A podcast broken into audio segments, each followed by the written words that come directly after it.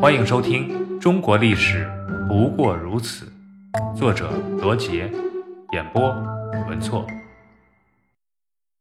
秦帝国末日，秦二世胡亥掌权时，秦帝国已经内忧外患，内李斯和赵高进行权力的角逐，外反秦的力量空前的集合。胡亥昏庸残暴，滥杀功臣。诛杀兄弟姐妹，他与赵高共同策划罗织罪名，诛杀了其中的十八个，另有三个被迫拔剑自杀。埋葬秦始皇时，胡亥下令，始皇宫后宫里凡是没有子嗣的，一律为秦始皇殉葬，造就了秦史上规模最大的人殉，并且将所有工匠埋于墓内，制造了历史上罕见的悲剧。这件事更为严重的是消耗国家财力、人力。这种大量的消耗，国家一旦面临战争，国力将无法支撑。然而，秦二世还继续兴建秦始皇统治时期未竣工的阿房宫，使原本就挣扎在死亡线上的千百万人彻底断绝了生路。于是，有更多人铤而走险，为争生存而起来斗争。公元前二百零八年，秦将章邯镇压陈胜、吴广起义，击杀楚地反秦武装首领项梁后，率兵二十余万渡过黄河，配合由上郡急调至河北的秦将王离攻击赵地，攻破邯郸，将赵地的反秦武装逼进巨鹿城内。章邯军驻扎其南部，修筑甬道，为城南的王离军运送粮草。并且守护王离军侧翼，形成夹击之势。巨鹿的形势非常危急。对于义军来说，此时形势是：如果秦军灭赵地，那么秦军力量将猛增，对南方的义军也会造成压力。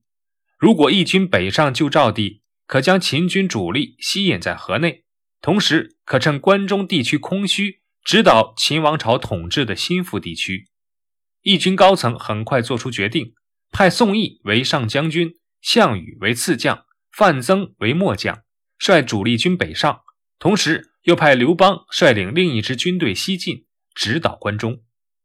这一决定使义军和秦王朝统治者开始了决定性的战役。巨鹿的两支秦军，一支是王离军，由秦帝国名将蒙恬打造的边防军。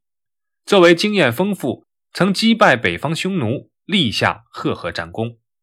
统帅王离就是当年蒙恬的副手。王离大军负责为巨鹿，兵力为二十余万。另一支秦军则是章邯军，多次执行围剿诸侯义军的任务。其战斗素质虽低于王离军，但也是百战之师，兵力也为二十余万。再看项羽军。这支军队的组成相当复杂。项梁时代，项梁和项羽在江东培养了一支精锐项家军，约八千人。项羽率领这支部队渡淮攻秦。后来，项梁收义军陈婴几万起义军，又合并秦家军，收编各路杂牌义军，组成楚军。这当中各个势力都有自己的军队，而项羽则带少量子弟兵。和刘邦军一起合为一偏师，在别处进攻秦军。项羽军最多三到四万，项羽军的实力不如对方，且没有退路。如果战败，他就得提头去见楚怀王。秦军却不同，战败后可以转移。再说援兵，各路诸侯兵少将寡，各打各的算盘，谁也不想把自己赔进去，因此增援是指望不上了。如此险恶的形势，项羽区区几万杂牌军要战胜四十万实力强劲的秦军，简直是一个神话。除非奇迹出现。宋义率军行至安阳，屯兵四十六天后不进。项羽建议迅速引兵渡河，赵楚二军里应外合，出其不意击败秦军，以解巨鹿之围。但宋义贪生怕死，不同意项羽的战术。下令全军不准前行，项羽大怒，斩杀宋义，率大军北上。这个敢逞强、不服调遣的人，就是项羽将军。你，啊啊！啊！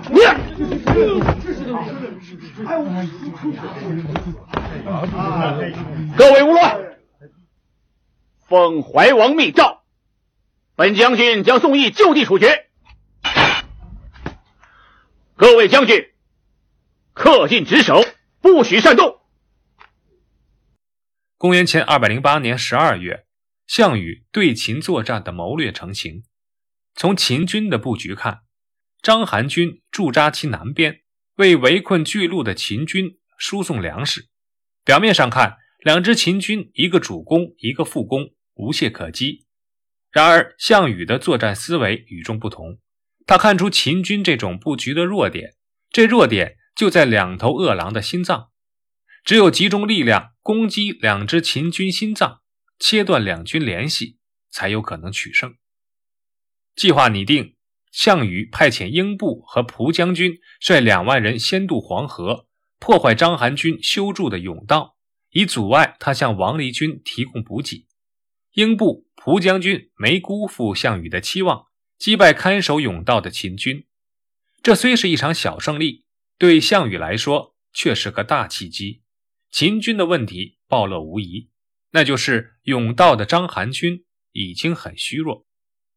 渡过漳水后，项羽号令全军沉没渡船，打破做饭的釜甑，烧掉军营，每人只带三天的口粮，以表示与秦军决一死战。这就是说，要在三日之内击败秦军。三天之后，如果不灭秦军，夺其粮草，也是个死。传令下去。全军只能带三天的干粮，把所有的锅碗都砸了，船凿沉，破釜沉舟，攻向秦军。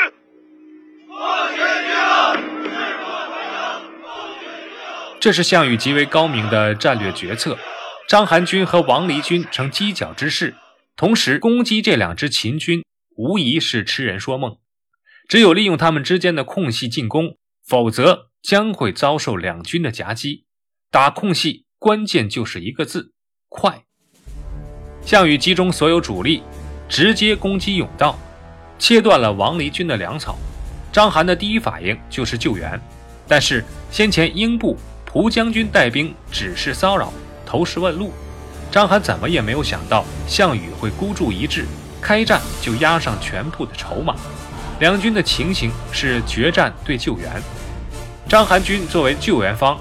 没有充分的准备，甚至连阵型都来不及布置，结果可想而知。项羽针对秦军阵型的松散进行穿插、分割、包围，自己亲自带兵直攻秦军指挥中枢，杀苏角、秦王离，久战久胜。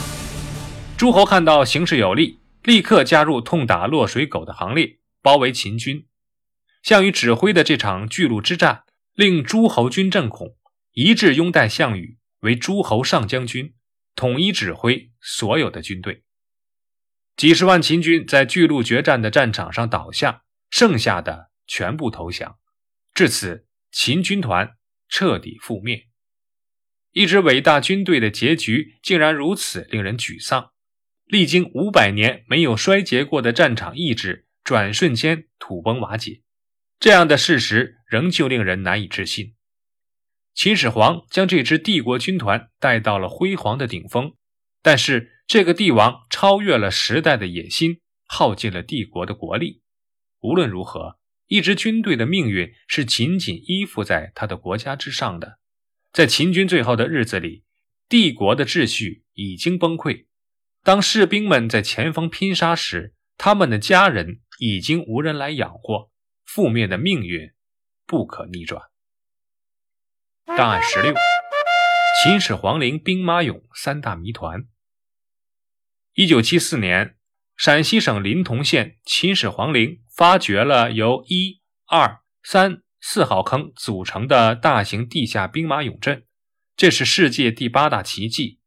而经过考证，发现了一系列令人费解的谜团。武士之谜。四个俑坑中的大部分士兵均身穿战袍，腿扎行膝，足蹬前履，梳着各种头髻，没有一个戴头盔，身穿护身铠甲。秦始皇怎么会用这样的无战斗力的军队南征北战呢？武器之谜，秦统一六国后，为防止贵族反叛，下令收缴全国的兵器，筑城中座和各重二十四万斤重的十二个大铜人，违者诛杀。然而，在兵马俑坑中，竟然出土了大批的步兵使用的矛、戟、劈等长柄武器及弩弓。这都是违禁品，当时是不可能如此做的。服饰颜色之谜，秦统一六国后，规定衣服旌旗结旗结为上黑，可是俑坑中的武士俑们身上穿的却是五颜六色的衣服，这是不符合历史事实的。